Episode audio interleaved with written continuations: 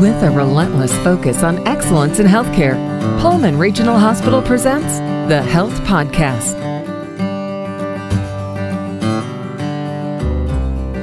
This is the Health Podcast, the show by Pullman Regional Hospital.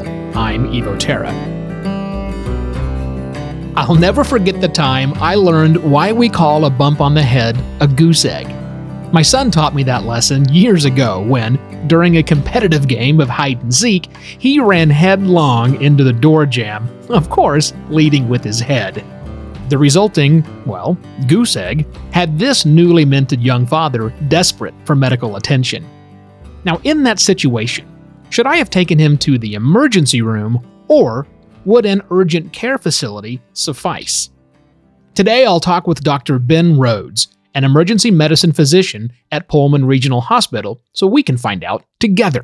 Dr. Rhoades, what types of illnesses should be treated at urgent care versus the emergency room? And, and why is that? So, for the emergency room, we typically think of things like life, limb, or eyesight. For urgent care, I typically think of things that could wait a couple days to get seen or something maybe that's not limb or life threatening. So if you cut yourself when you were doing dishes or cutting up a vegetable, you could probably get seen at the urgent care. But if you have a bone sticking out of your leg, you should probably go to the ER. That's a, that seems a, a pretty obvious way that many of us could could get that right. Why do you think so many of us get it wrong?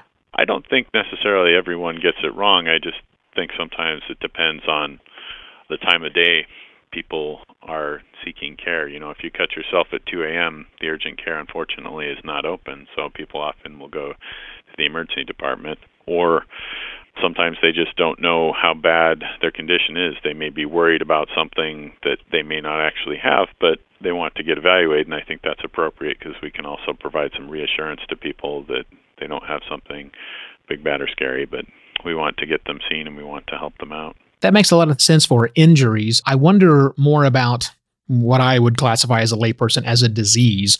Are there certain signs and symptoms we should be looking for that clearly say that's emergency room, even though it's not a life, limb, or eyesight? So things like chest pain, a head injury, severe abdominal pain, you know, passing out, shortness of breath, bleeding that doesn't stop after 10 minutes, seizures, obvious broken bones, major burns. These are all things that probably should be seen in an emergency department, whereas things like a ankle sprain, ear pain, a mild cough, nausea, vomiting, those may be things that can be seen in urgent care.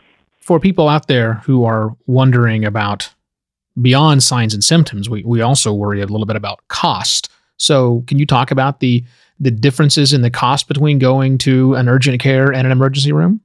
So the cost of an emergency room is higher than an urgent care. The big thing that differentiates that cost is the staff available.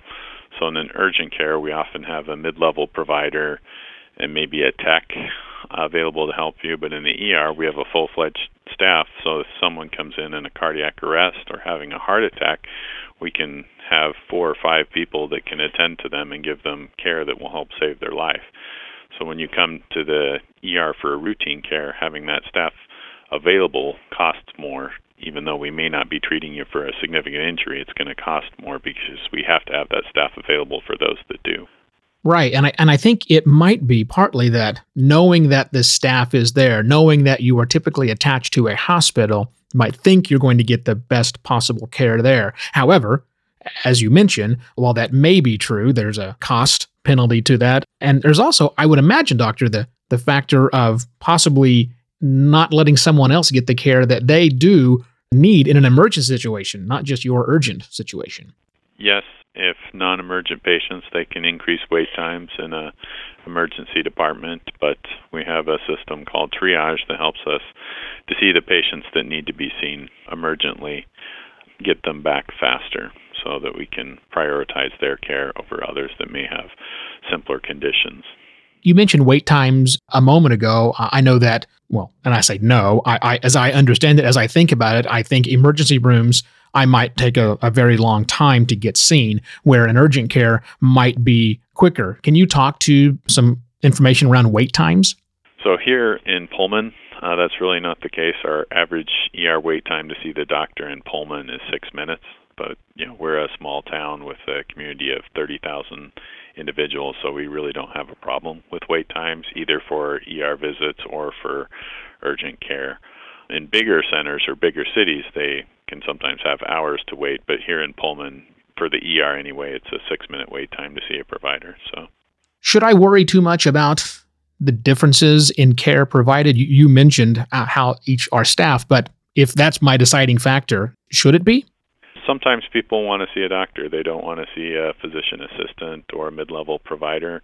And a lot of times that's how urgent cares are staffed. I, there's a experience difference when you're seeing a doctor versus a mid-level provider just to increase time in training you know mid-level providers don't do a residency you know whereas a doctor spends 3 years or 4 years or even 5 years doing a residency before they're out practicing on their own so that experience sometimes want that opinion coming from a more of an expert that's Dr. Ben Rhoades, an emergency medicine physician at Pullman Regional Hospital.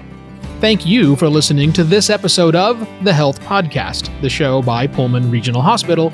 I am Evo Terra. If you found this episode helpful, please share it on your social channels.